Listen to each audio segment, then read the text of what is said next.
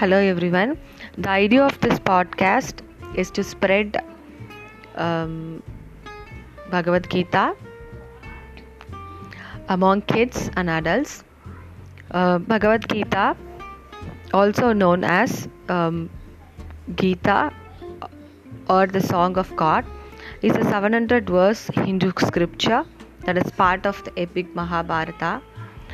Um, even in modern times, I always feel Bhagavad Gita has so much relevance uh, to uh, carry over the everyday life in a more harmonious way.